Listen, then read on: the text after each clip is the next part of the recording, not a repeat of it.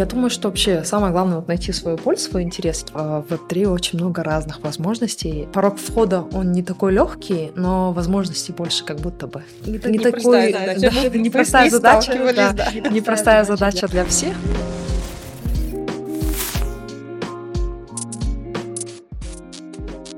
Всем привет! Это подкаст Теймарт. Здесь мы говорим о современном искусстве, веб-3 технологиях и новых ролях женщин. Мы — это Елена Чигибаева, Татьяна Зеленская и Варвара Локтева.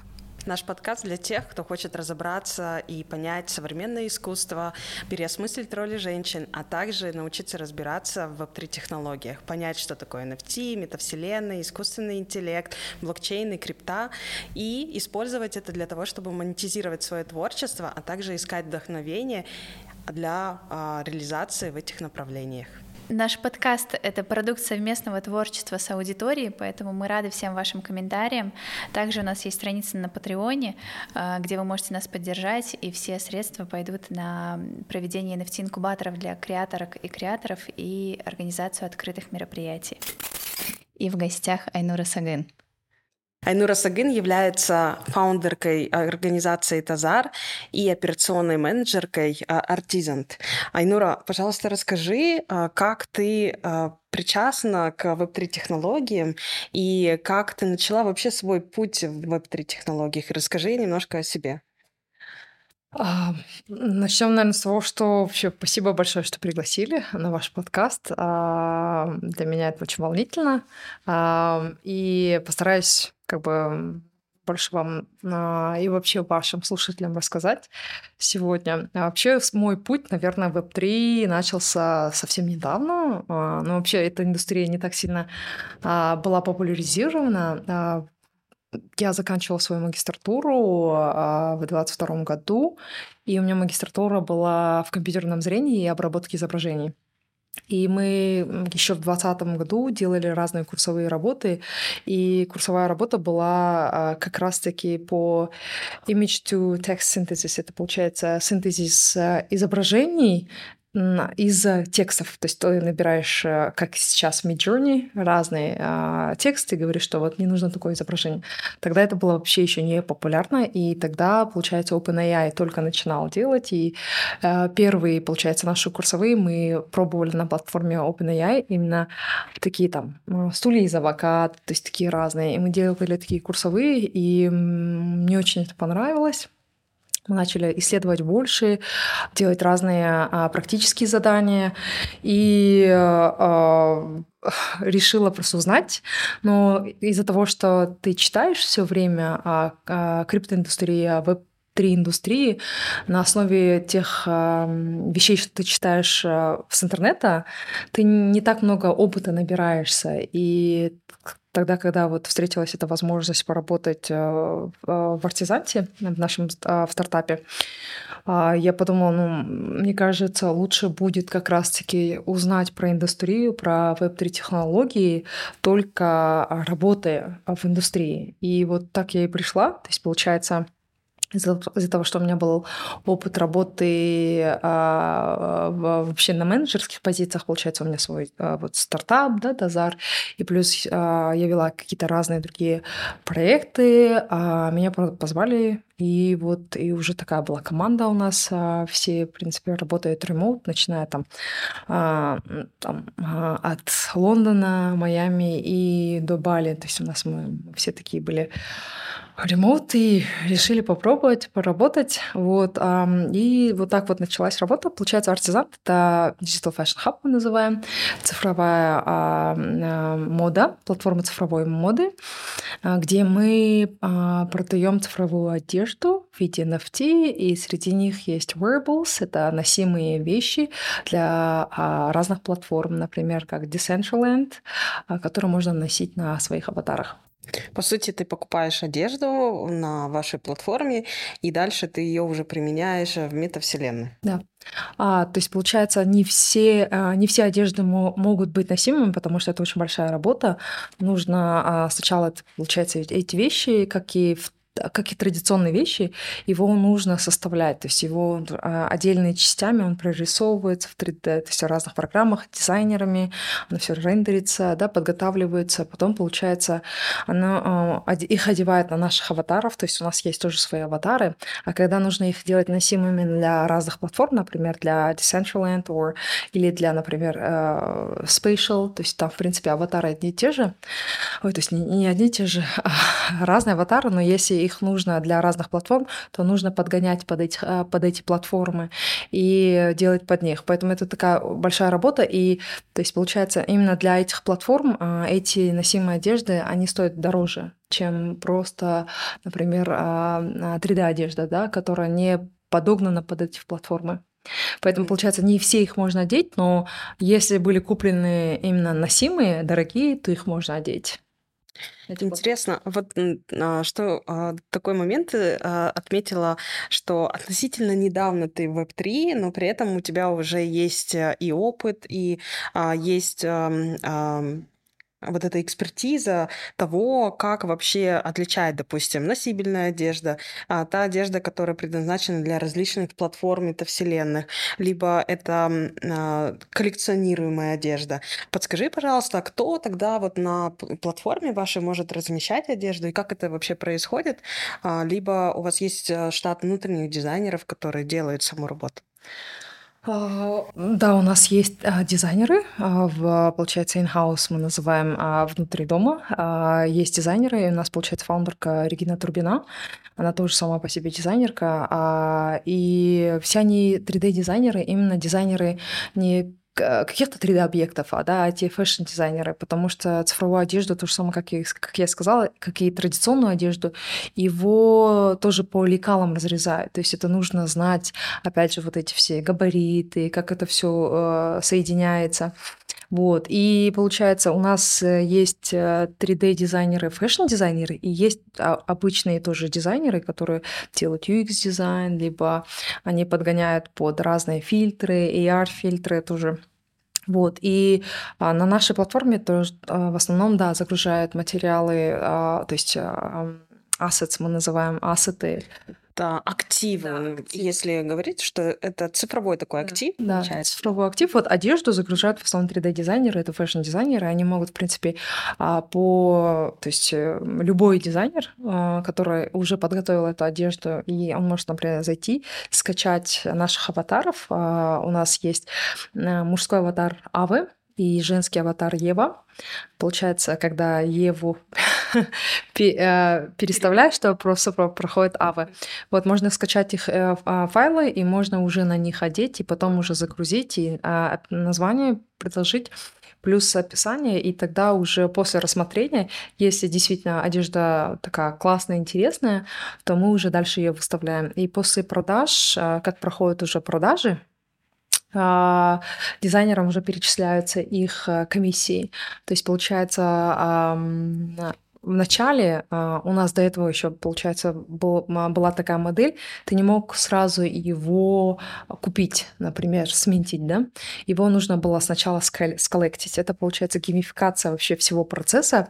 Ты заходишь, э, регистрируешься не через кошелек, например, через почту, потому что не все тоже могут открыть себе крипто-кошелек. Это такая а, ну, оказалось не, не, не так не такой непростая задача, да, непростая задача, да, да. непростая задача для всех, поэтому регистрация идет через почту, люди сначала коллектят и у себя уже в, ли, э, в личном кабинете собираются вот эти все сколлекченные а, а, одежда, и потом, например, через там 24 часа или через 8 часов или через какой-то определенный часов открывается уже а, возможность сменить это, получается, уже нужно подсоединить свой криптокошелек и уже покупать. То есть, получается, опять же, в этой одежде у нас а, может быть не только там одна копия, это может быть, например, 30 копий или 150 копий.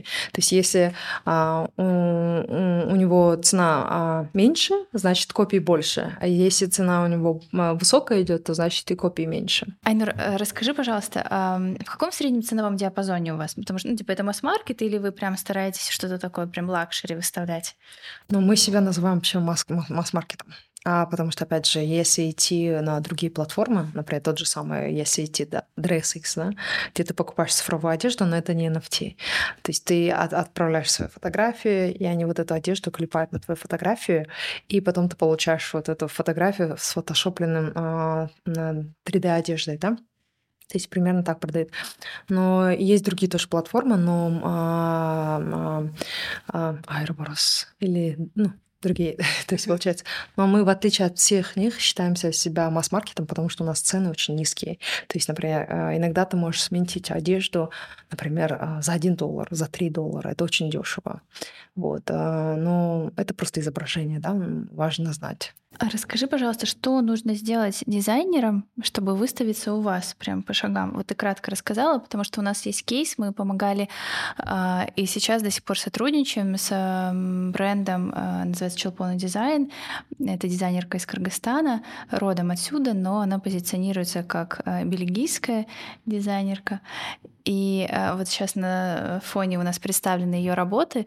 Это впервые было сделано наверное, впервые в Кыргызстане такой Twin NFT, когда ты можешь купить в формате NFT и то же самое получить в реальном мире такое, такое же изделие.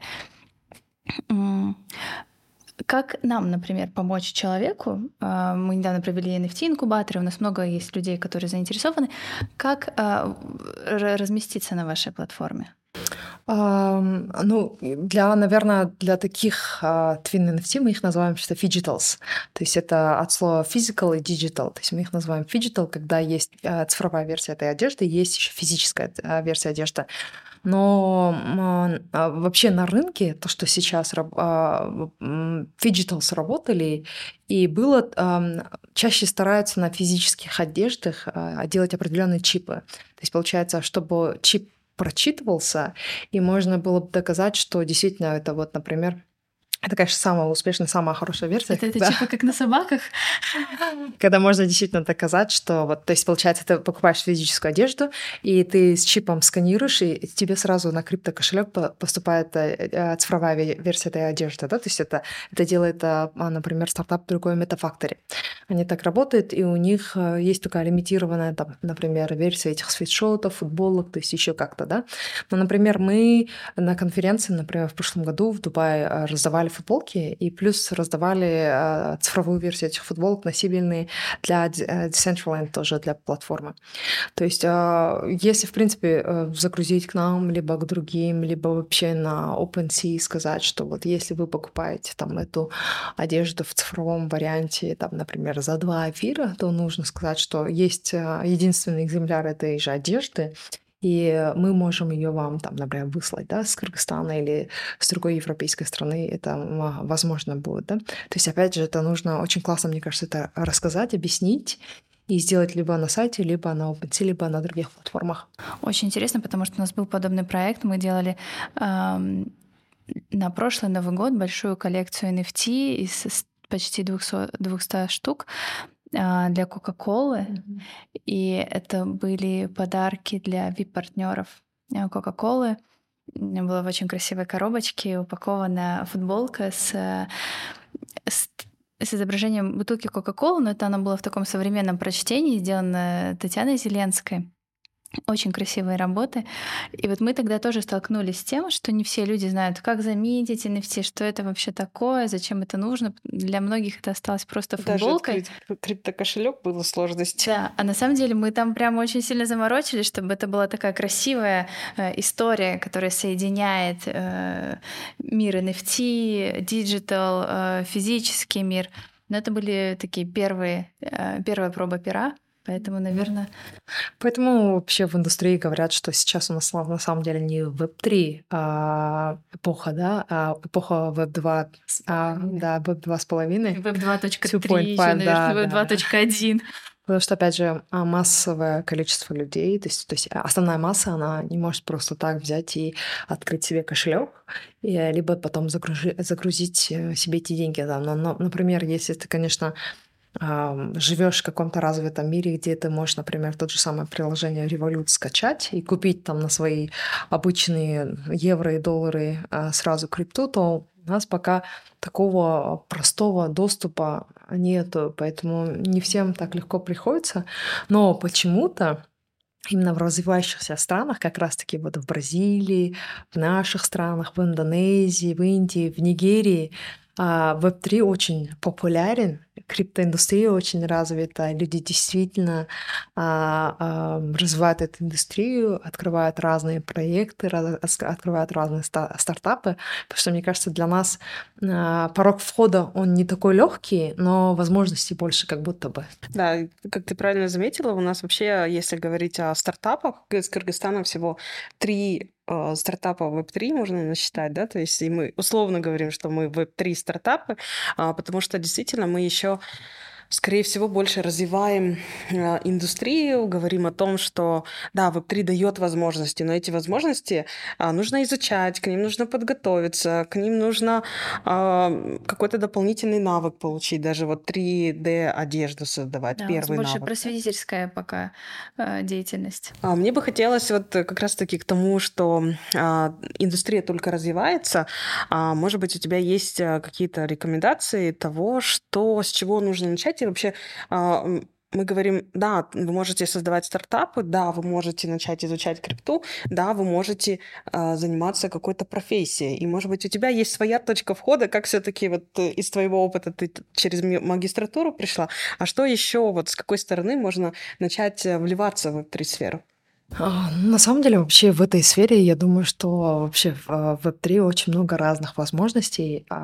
Я не могу сразу подсказать, сказать, за какие возможности цепляться. Ну, наверное, а, вообще сначала понять, что нравится. Вот, например, а, ну, для меня, например, это была а, традиционная, как традиционная одежда пагубно влияет на нашу экологию, на нашу природу, потому что, оказывается, вообще 10% углекислого газа, углекислого вообще углеродного следа, который мы, мы оставляем, вообще организация вообще на планете мы оставляем, 10% приходится на традиционную моду, и этот а, процент 10% он выше, чем, например, а, все перелеты и а, грузовые перевозки даже морским путем и пишу, ой, то есть и по по земле, да, то есть это выше. И я как бы мне понравилось вообще, когда предложили э, цифровую одежду, вот именно рассмотреть в этом, в, в этом аспекте, что, возможно, оно решит какую-то часть проблемы традиционной одежды, и люди, может быть, меньше будут а, покупать для того, чтобы выставлять, например, в те же самые социальные сети, а использовать для такого а, создания каких-то контентов лучше цифровой одежды. То есть я, а, я через это пришла еще, да, то есть одна из причин была. Может быть, для некоторых это будет, а, кто-то, например, занимается а, ну, учится на архитектора, а, потому что на этих платформах тоже сейчас же не только, а, там, например, одежду, объекты делают, но там земли продаются, здания можно строить, и разные ивенты происходят. А некоторые приходят это через разные игровые индустрии. Да? Например, есть платформа Fortnite, и на нем можно бесплатно играть, но если ты хочешь играть на нем, продолжать, да, то некоторые покупают себе там разные артефакты, покупают одежду, кучу всего. И на самом деле деле по у них доходам они получают в год больше, чем, например, разные люксовые бренды, как Burberry, там еще какие-то а, есть компании. И можно сказать, что Fortnite это игровая платформа, но на самом деле они зарабатывают на продаже этих цифровых ассетов, цифровой одежды, цифровых артефактов и еще определенных объектов. Поэтому если кому-то нравится играть, а, они могут использовать а, примерно, то есть вход то есть через такие какие-то гейминговые платформы. Сейчас Roblox очень популярные, люди там разные игры тоже. начиная с 7 лет, основная аудитория 7-13 лет — это цифровые, так скажем, миллениалы или альфа-поколение, которые как раз-таки будут уже жить в другом мире, где цифровая одежда, цифровые вещи, дома, не знаю, э, путешествия даже, да, цифровые да. могут быть да. уже такой нормой. А кто-то просто, а, а, например, приходит через те же самые AR-фильтры, потому что не у всех есть возможность сейчас купить 3, VR-хедсеты, Очки, да? Да, очки виртуальной реальности, да, шлемы виртуальной реальности. Не все его могут купить, но а, получается, и для этого делаются вообще AR тоже фильтры. А, я думаю, что то есть это тоже, э, если кто-то хочет рисовать или то же самое, например, подгонять под эти разные платформы, как Snapchat, Instagram, это тоже может быть одной из возможностей. Да? Ну, а если кто-то интересуется, например, еще дальше, то есть есть возможность в Industrial Metaverse, да, индустриальные, э, индустриальная метавселенная, и также, например, после того, как а, я вот а, рассказывала, что вот после того, как Apple объявил о своем Vision Pro, Apple Vision Pro, сейчас уже у многих а, действительно не только дизайнеров и дизайнеров и вообще разработчиков, у них есть теперь возможность создавать вот эти разные приложения для виртуального мира, да, то есть когда headset ты одеваешь, и ты можешь работать, сделать разные звонки, это все через виртуальный шлем, то есть все, что мы делаем на телефоне либо за компом, это можно именно в тот э, мир перенести. Это тоже нужно, получается, адаптировать, э, ну, разное. Поэтому я думаю, что можно просто э, сначала понять, какие интересы, а потом уже дальше идти, что происходит вообще в индустрии, да? Мне очень понравилась твоя тема, то, что ты говоришь о том, что пришла вот через свою боль, mm-hmm. что тебе откликается, потому что, мне кажется, как раз-таки Web3 очень а, насыщена а, новыми идеями, инновациями, стартапами, которые пришли через боль. Mm-hmm. Первая боль была это традиционные финансы, да, то есть когда невозможно было пересылать там крупные средства, либо это большие проценты платились, либо это нужно было подтверждение всей информации, откуда финансы взялись, да, то есть традиционные финансы вот период, когда начались э, проблемы со SWIFT-переводами в Кыргызстане, а криптовалюта стала одной из возможностей, когда можно было там считанные там минуты перевести достаточно а, быстро средства, а, причем сильно много не нужно было разбираться, да, то есть это было такой тоже точкой входа для того, чтобы а, какие-то отрасли или физические люди начали использовать а, криптовалюту.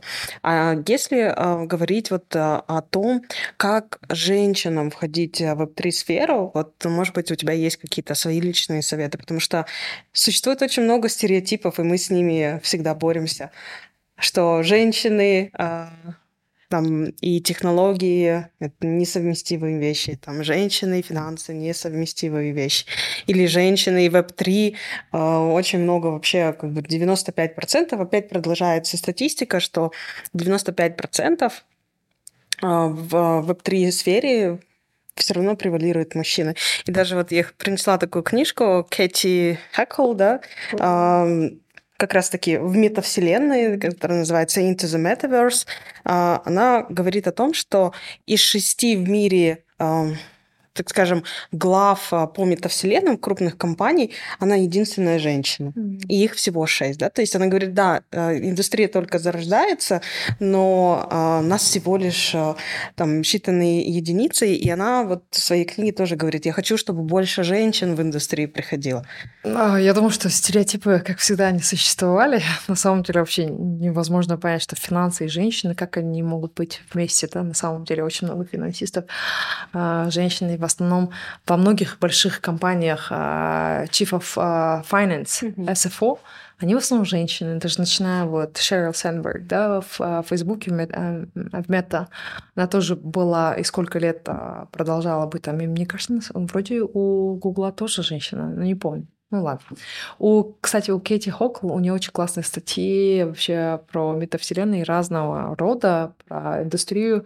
Она для Forbes и для разных э, журналов пишет. Вообще можно ее зафоловить не только в Инстаграме, ой, на Твиттере, ну и э, в LinkedIn он очень классно рассказывает. Я думаю, что вообще самое главное вот найти свою боль, свой интерес. Если есть интересы в финансах, то, опять же, например, пойти на вот ваши курсы, да, если нравится больше живопись, арт, то, опять же, пойти а, посмотреть те работы, которые поддерживают а, вообще а, именно а, дизайнеров, да, либо их работы покупают очень. Я тоже многие такие NFT покупала, разных а, дизайнеров, вообще разных проектов, проектов, которые еще дальше помогали, например, разным организациям по всему миру. Опять же, если нравится, а, ну, как бы вообще блокчейн-разработка, да, тоже можно пойти, например, смарт-контракты писать.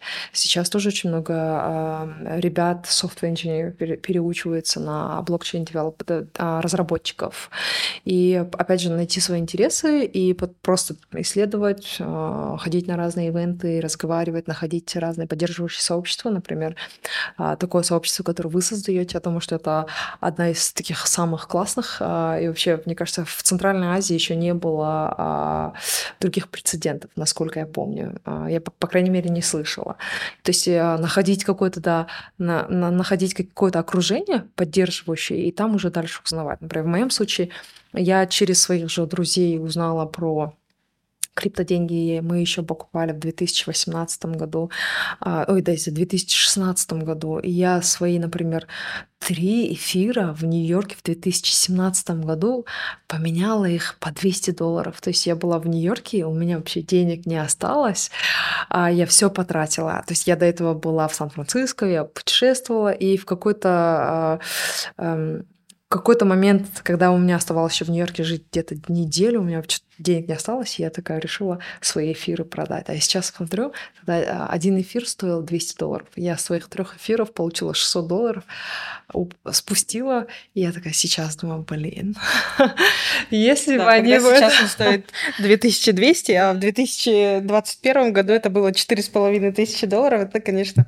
то есть, получается, опять же, входить потихоньку и просто держать, да, например, и потом уже после того, как потратив, уже в 2022 году, когда цены такие были высокие, я так иногда вспоминала, только думаю, ладно. То есть э, со всеми разное происходит. И, опять же, например, цифровая мода в 2019 не так много людей разговаривали, да, об этом вообще э, беседы велись.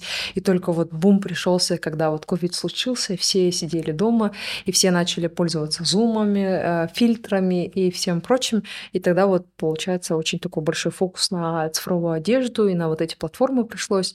И тоже такое, многие люди обратили внимание на это, и компании на цифровую одежду, а до этого то есть, было очень мало внимания. То же самое про эфиры и про криптоиндустрию, да, например, опять же, в 2019 году, когда я ездила на конференцию блокчейн, а, а, DevCon, которая, опять же, конференция а, Виталия Петубутерина, то есть это получается вот это Ethereum Foundation проводит, и а, Ethereum Foundation и этот Консенсус. Консенсус вместе проводят, да. Они проводят эту конференцию, они вообще проводили его раз в год. То есть я интересовалась, и я решила поехать, да. То есть, получается, опять же, а, не было а, особо таких конференций, например, в Кыргызстане, в постсоветском регионе, и особо их не было тоже в Европе. То есть я это узнала в Японии, и я туда поехала, да. То есть, получается, опять же, я пыталась найти какие-то там разные ивенты, разные, разных людей, либо разные компании, которые вообще этим занимаются, потому что просто было тупо интересно. Поэтому я думаю, что самое главное найти какое-то свое хобби, свой интерес и дальше копать, э, находить э, сообщество поддерживающих людей, э, комьюнити, да, и быть на связи, ходить на все мероприятия, которые вы проводите. Классно, спасибо тебе большое за такое. Не знаю, мне кажется, это была поддержка нашего сообщества в лице Инуры Сагын. Такой потому что пиар. Но он очень искренний да, был, спасибо. Да. Это очень ценно. И мы верим, что мы, э, как Варфара сказала уже, да, у нас э, такая просветительская миссия э, поначалу, да, что мы сами, изучая, делились, создавали сообщество вокруг. Но мы знаем, что это тоже первые шаги туда, где еще много чего неизвестно, и мы готовы вот вместе все это изучать. И спасибо тебе, что делишься такой классной информацией, что делает ваша команда, что мож... вообще возможно в мире цифровой моды. У нас есть специальная рубрика «Вопрос от гости». И мы хотели бы как раз-таки, Айнур, тебя попросить задать вопрос нашим зрителям, слушателям, которые будут э, смотреть данный подкаст, либо уже смотрят и слушают. И э, слово тебе. А цифровая одежда не подчиняется законам физики, то есть нету гравитации или ветра или еще что-нибудь. А мой вопрос такой: из какой стихии либо каких-то предметов вы бы хотели бы создать э, какую-то свою одежду мечты, например, из огня, из льда, Очень или стекла? Айнур, спасибо тебе за такой вопрос. Мы сегодня поговорили в подкасте о том, а, что можно делать в цифровой моде, с какой стороны можно входить в Web3 технологии, и также что может э, быть э, эм, решено с точки зрения проблем, с точки зрения возможностей именно через использование Web3 технологий. Айнура поделилась своим опытом, рассказала про свою команду, как она пришла в Web3. Мы будем рады вашей обратной связи, и каждый ваш комментарий, каждая ваша поддержка для нас очень важны, поэтому подписывайтесь на нас, задавайте вопросы, отвечайте на вопросы наших гостей и подписывайтесь Подписывайтесь на нас на YouTube. Еще у нас есть страница на Патреоне, поэтому мы будем рады любой поддержке. Э, все эти средства идут на создание э, новых проектов и на проведение NFT-инкубаторов. Э, ссылочка будет внизу.